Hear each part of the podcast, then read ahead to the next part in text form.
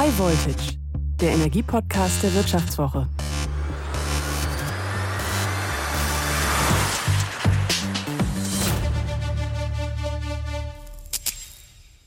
Hi, ich bin Theresa Raufmann und Sie hören High Voltage. In unserem Energiepodcast sprechen wir jede Woche über das, was rund um das große ganze Thema Energie wichtig ist. Und diese Woche sprechen wir über ein Thema, das ich persönlich ganz besonders spannend finde, nämlich über ein Wohnquartier, in dem grüner Wasserstoff erzeugt wird. Und die Abwärme von dieser Erzeugung des grünen Wasserstoffes wird parallel zum Heizen genutzt. Das Quartier, das ist im baden-württembergischen Esslingen, das ist in der Nähe von Stuttgart und ist auf dem Gelände von einem ehemaligen Güterbahnhof entstanden. Da sind so rund 480 Wohnungen, dazu noch ein paar Büro- und Gewerbeflächen. Also ein richtiges kleines Stadtquartier. Und dieses Stadtquartier hat die Ambition, sich möglichst selbstständig mit Energie zu versorgen und klimaneutral zu sein. Denn die Bewohner sollen nur eine Tonne CO2 über das Wohnen ausstoßen. Das klingt jetzt erstmal ein bisschen nach Zukunftsmusik und tatsächlich ist das Klimaquartier in Esslingen auch eines der ersten Projekte in Deutschland, in dem eigener grüner Wasserstoff erzeugt wird. Und weil das aber so spannend ist, spreche ich hier und heute mit Professor Dr. Fisch, dem geistigen Vater und Planer des Quartiers. Er ist gleichzeitig auch Investor und der ist von erneuerbaren Energien mehr als überzeugt. Herr Fisch, das Klimaquartier in Esslingen, das ist ja auch ein ganz besonderes Projekt aktuell. Vielleicht können Sie für unsere Hörerinnen und Hörer auch nochmal die wesentlichen Komponenten zusammenfassen, die da zusammenspielen. Da sind ja Photovoltaikmodule auf den Dächern, dann gibt es einen Bioheizkessel und das Herzstück ist der Elektrolyseur, in dem Wasserstoff erzeugt wird. Ist das richtig? Das ist soweit richtig. Das Klimaquartier ist das erste eigentlich, was äh, diese Kombination auch äh, von Erzeugung von grünem Wasserstoff im Stadtquartier macht. Und die Abwärme aus dieser Elektrolyse wird äh, genutzt, um die äh, Gebäude mit Wärme zu versorgen. Aber nochmal zurück zu dem Thema, wo kommt die Energie her? Wir haben etwa 1,5 Megawatt Photovoltaik auf den äh, Dachflächen dieses Quartiers installiert. Die liefern erstmal grünen Strom einen anderen grünen Strom müssen wir noch aus dem äh, importieren mit Windrad, da kommen wir aber später noch dazu. Und dieser äh, Strom wird dann eben genutzt, um Wasserstoff äh, herzustellen die Abwärme eben, wie gesagt, zu nutzen. Und die weiteren Energiequellen sind äh, Biogas-BAKWs. Äh, Über das Erdgasnetz äh, holen wir uns sozusagen virtuell Biogas ähm, im Bilanzraum her und diese beiden Quellen, also Biogas und Photovoltaik Strom, äh, ist äh, sozusagen die erneuerbare Energiequelle für dieses klimaneutrale Quartier. Das klingt ja schon mal spannend. Jetzt ist es ja auch so, dass grüner Wasserstoff als das Schlüsselelement gilt, wenn man an die Klimaneutralität in der Stadt denkt. Warum ist denn das so? Was ist da das Potenzial? Also ohne grünen oder ohne ja, ohne grünen Wasserstoff wird ja uns die Energiewende nicht gelingen, weil Voraussetzung ist ja, dass wir äh, in großen, großen Mengen grünen Strom erzeugen. Ähm, das Bundesministerium für Wirtschaft und Klima hat ja als Ziel für 2030 etwa 200 Gigawatt Photovoltaik und dazu kommt noch die Leistung aus den Windgeneratoren äh, postuliert. Äh, das ist richtig soweit. Wir haben ja auf dem Netz, ähm, Stromnetz zurzeit zwischen 80 und vielleicht 2030 100 Gigawatt. Das heißt, wir werden riesen, riesen Mengen an Überschussstrom haben die dann, die Frage ist, wo gehen die hin? Und da ist der grüne Wasserstoff äh, natürlich eine der Optionen. Und diese Option wird ja mit dem Begriff bei den Experten Power to Gas beschrieben. Und äh, dieser, dieser grüne Strom wird eben den grünen Wasserstoff zwischengespeichert. Und jetzt ist die Frage, wo geht der Wasserstoff in den ersten Jahren wird er in erster Linie Industrie zur Dekarbonisierung genutzt und auch die Mobilität. So, was hat das mit Gebäuden zu tun?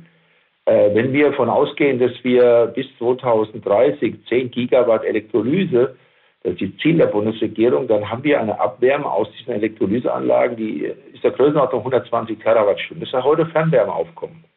Also wir müssen schauen, dass wir diese Abwärme aus dieser Wasserspaltung für die Gebäude und die Quartiere der Zukunft mitnutzen. Das ist der Hintergrund. Das klingt ja schon mal so, als gäbe es da auf jeden Fall viel Potenzial. Aber vielleicht gehen wir noch mal einen Schritt zurück, auch für unsere Hörerinnen und Hörer. Wie funktioniert denn eigentlich konkret diese Elektrolyse? Also der das Wasser, H2O, wird durch äh, Gleichstrom gespalten, also aufgeteilt in die Moleküle H2 und O. Dieser Strom, der eben, wie gesagt, erneuerbar sein muss, sonst wäre es kein grüner Wasserstoff, der wird eben äh, diesen Stacks, wie man die, ähm, denn, denn diese Elektrolyseure sind in, man muss sich vorstellen, in hintereinander geschalteten Elektrodenplatten aufgebaut und zwischen diesen Elektroden befindet sich dann äh, dieses Wasser. Und äh, das ist in unserem Fall eine nasse Elektrolyse, das heißt, dieses Wasser ist als alkalische Wasserlösung zwischen den Elektroden und durch das Anlegen von Strom wird dieses Wasser eben in diese beiden Elemente aufgespalten. Wir nutzen dann den, wir ziehen dann den Wasserstoff aus diesem Stack, aus diesem Elektrolyse-Stack heraus und äh, nutzen den dann in unserem Fall in Esslingen äh, momentan noch ganz konkret für das Einspeisen in das Erdgasnetz. Aber wir sind ja gerade dabei, eine Wasserstoffleitung zu planen, die in äh, Richtung eines Brennstoffzellenwerkes geht und damit eben der Wasserstoff, äh, so wie das Ziel ist, in, direkt in die Industrie äh, fließt. Und der Sauerstoff, der bei der Elektrolyse entsteht, den geben wir an die Umgebung ab, weil es wirtschaftlich nicht sehr tragend ist, diesen, Wasser, diesen Sauerstoff auch aufzusammeln und ihn letztendlich dann auch irgendeinen Prozess äh, eben oder irgendwo, wo Wasser, wo reiner Sauerstoff gebraucht wird, eben äh, hinzubringen. Das ist momentan die Situation in Esslingen. Und parallel nutzen Sie ja dann auch eben die Abwärme, die bei dem Prozess entsteht. Damit kann man diese Umwandlung von Strom in Wasserstoff ja auch wieder ein bisschen effizienter machen, wenn man dann diese Abwärmeenergie nutzt. Ja. Können Sie damit das komplette Quartier auch mit Warmwasser und Heizung ähm, versorgen oder wie ist da das Potenzial aktuell? Also erstmal nochmal ganz wichtig, wie Sie sagen, wir steigern äh, den Nutzungsgrad der Wasserspaltung, also des Elektrolyseurs, der normalerweise um die äh, 60 Prozent äh, Wirkungsgrad liegt, plus minus 5 Prozent. Äh, wenn wir die Abwärme eben nutzen, im Falle wie hier zur Beheizung des äh, Quartiers, dann steigern wir den Wirkungsgrad in der Größenordnung auf 85 bis 90 Prozent. Also eine Effizienzsteigerung, die sehr markant ist. Die Frage, wie viel können wir von dem äh, Abwärme aus dem Elektrolyseur äh, in dem Quartier decken, nach unseren Planungen ist es äh, eine Größenordnung äh, von etwa so 30, 40 Prozent. Und die, der andere Teil kommt eben aus diesen Biogas-BHKWs. Das ist aber ja auch schon mal eine Menge. Jetzt haben Sie es vorhin auch schon mal kurz angesprochen, wenn wir dann an die Wasserstoffstrategie denken, 10 Gigawatt bis 2030 in Deutschland, da auch die ganze Abwärme, die produziert wird. Da haben Sie schon gesagt, das hat auch eine Menge Potenzial vom Fernwärmenetz. Könnte man das dann auch nutzen, um die Haushalte zu heizen? Und ist das auch denkbar, dass das so passiert?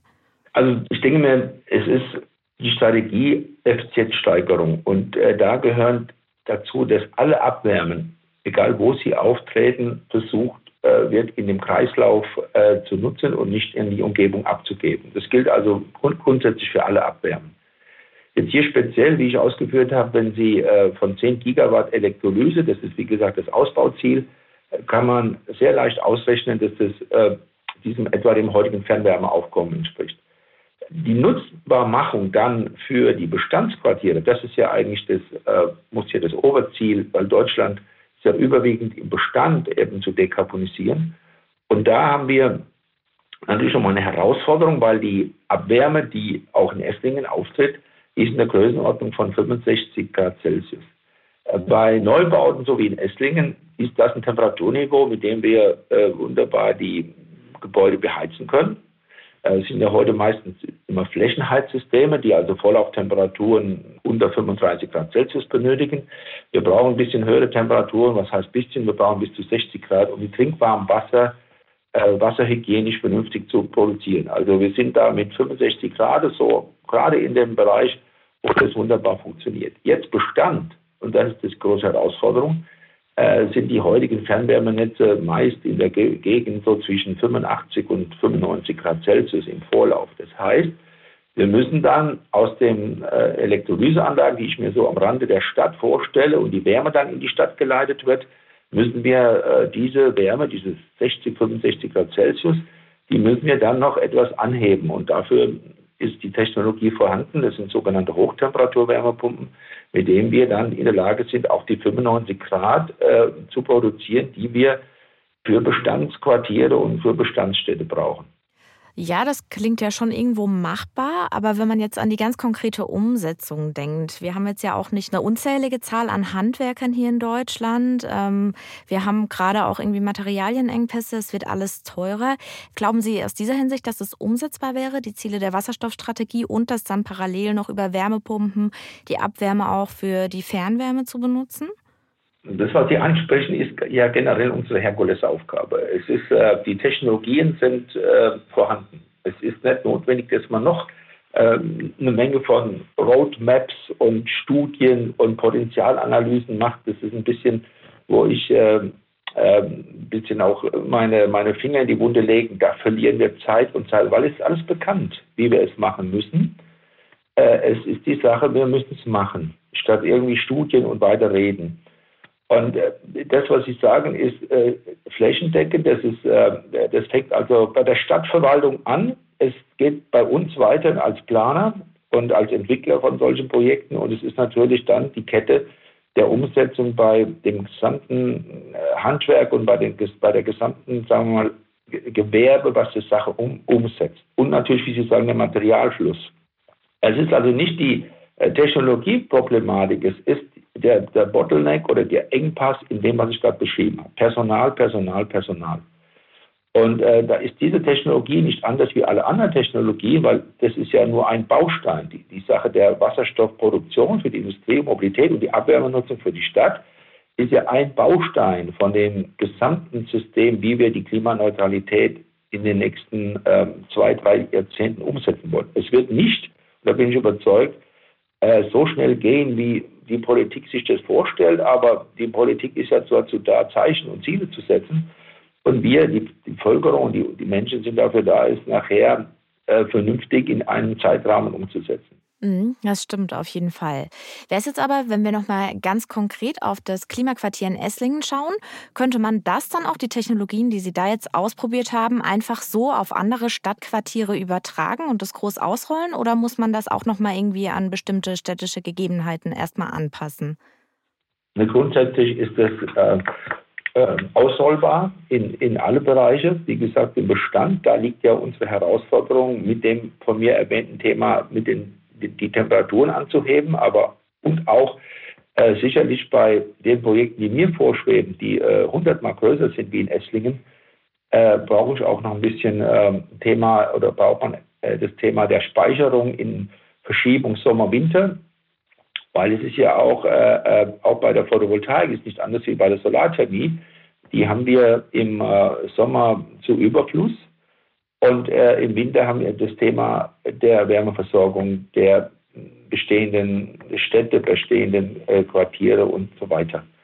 Also wir brauchen auch, wenn ich das jetzt in viel größerem Maßstab wie in Esslingen sehe, brauche ich auf jeden Fall eine Speicherung, die mir, äh, was die Wärme betrifft, äh, eine Verschiebung um ein halbes Jahr in etwa gewährleistet. Das haben wir schon in den 90er Jahren mit Solarthermie ja angepackt äh, wo wir große saisonale Speicher gebaut haben, Wärmespeicher. Wenn wir mal ein bisschen weiterdenken bis 2040, dann brauche ich natürlich auch zwischen 2030 und 2040 muss ich auch die Wasserstoffmenge nach oben fahren und dann auch den Wasserstoff zum Beispiel in unterirdische ausgediente Erdgasspeicher äh, dann äh, zwischenspeichern, um eben am Ende des Tages ganz weg von der Verbrennung von fossilen Energien zu kommen klingt aber auch irgendwie noch so ein bisschen nach einer Mammutaufgabe. Und auch wenn wir in so langen Zeiten denken, Sie hatten mir ja auch im Vorgespräch schon mal erzählt, ursprünglich hatten Sie eigentlich mal vor, auch Wasserstofftankstellen zu bauen. Jetzt hat sich eben gezeigt, so viel Wasserstoffautos gibt es gar nicht, das lohnt sich nicht. Machen solche Veränderungen, die auch dauernd in der Gesellschaft, in der Politik noch entstehen, machen die das Planen von erneuerbaren Energien und deren Umsetzung schwerer? Also das, was Sie ansprechen, ganz sicher. Also äh, wir hatten auch vor sechs, sieben Jahren, wo das Projekt äh, mehr oder weniger in den Köpfen bei uns entstand, genau das, was Sie sagten, schon noch auf eine parallele Entwicklung im Sinne E- und H2-Mobilität gedacht. Äh, inzwischen hat sich die Sache ja so verändert, ähm, dass man äh, eben vielleicht den, den Schwerlastverkehr noch auf H2 oder überhaupt die das dann Schiffe sind oder Züge, dass man da äh, eben das Thema Brennstoffzellen H2 äh, Nutzung, also Wasserstoffnutzung, äh, wird derzeit also nicht verfolgt. Das ist richtig, aber das sind die Ingenieure gewöhnt. Aber was man sehr, sehr positiv mal erwähnen muss, ist doch, dass äh, die Bundesregierung äh, und auch, äh, auch die Menschen jetzt in Deutschland eine, eine klare Richtung äh, über mehrere Jahrzehnte jetzt sehen oder äh, dass man die anstrebt.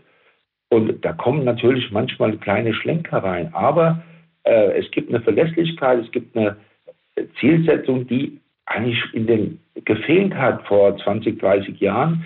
Und jetzt ist sie eigentlich da. Und da, dadurch können Industrie, können wir Planer ähm, auch entsprechend doch schon auf eine längere Zeit hin äh, uns ausrichten. Aber das hilft natürlich nichts, dass uns die Leute hinten und vorne fehlen. Aber äh, zumindest haben wir eine größere Verlässlichkeit, was, was die Zukunft betrifft. Klar, das stimmt auf jeden Fall. Da würde ich auch am Ende, wollte ich Ihnen eh noch mal so ein bisschen eine persönlichere Frage stellen. Sie beschäftigen sich ja schon seit 40 Jahren mit dem ganzen Thema erneuerbare Energien, gerade auch mit Solarthermie. Und jetzt ist das Thema ja eben auf der Tagesordnung. Es gibt jetzt irgendwie verlässliche Planungen. Und auch durch den Ukraine-Krieg merkt ja auch die breite Bevölkerung immer mehr, dass diese Abhängigkeit gerade von russischem Gas einfach nicht mehr tragbar ist. Und es wird gefühlt alles ein bisschen schneller. Wie haben andere Leute Sie denn früher gesehen und wie sehen Sie sie heute?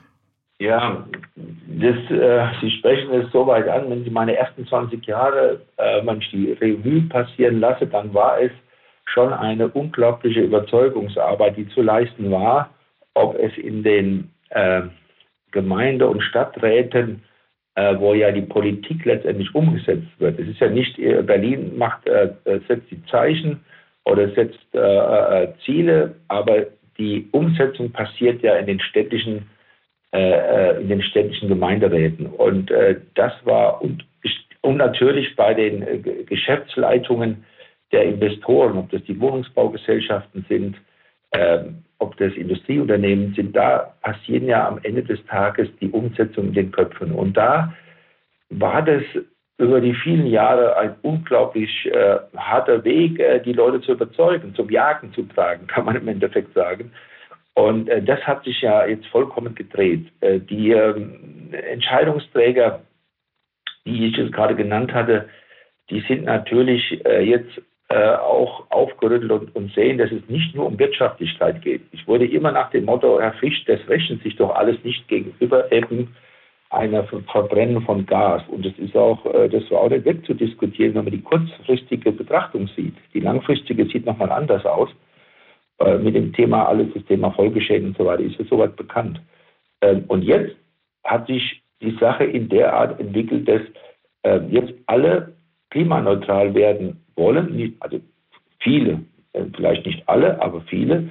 Und das spielt natürlich jetzt auch bei uns in das Tagesgeschäft hinein, dass wir es gar nicht alles so bearbeiten können, wie wir gerne möchten, weil eben uns fehlt das Personal und das wird eine der größten Herausforderungen. Also ich bin glücklich darüber, dass man so äh, nach den vielen Jahren jetzt doch diesen Weg 100% erneuerbar, das ist ja unsere Devise als Unternehmen schon länger, äh, dass man das jetzt in die Köpfe der, zumindest der Entscheidungsträger baut. Aber wir müssen natürlich ganz klar, wir müssen die Bevölkerung mitnehmen und da wird es noch ein harter Weg, wenn ich so an manche großen Photovoltaikfelder am Rande von Städten oder auch äh, Windräder denke, das wird nicht ausbleiben. Und da müssen wir die Gesellschaft einfach mitnehmen. Das dürfte eine große Herausforderung noch in den nächsten äh, paar Jahren werden. Es gibt also ein großes Potenzial, Solar- oder Windkraft per Elektrolyse als grünen Wasserstoff zwischenzuspeichern und dabei auch die Abwärme zu nutzen. Wenn wir das klug umsetzen würden, dann könnten wir damit auch einen großen Teil der deutschen Haushalte beheizen. Doch bei der Umsetzung, da gibt es noch große Herausforderungen. Es mangelt an Handwerkern und an Material.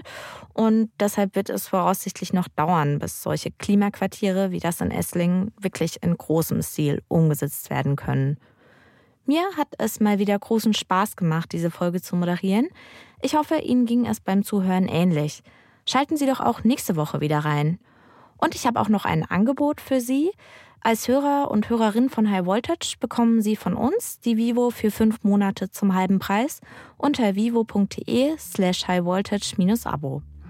Diese Folge wurde produziert von Anna Hünscheid und Florian Högerle.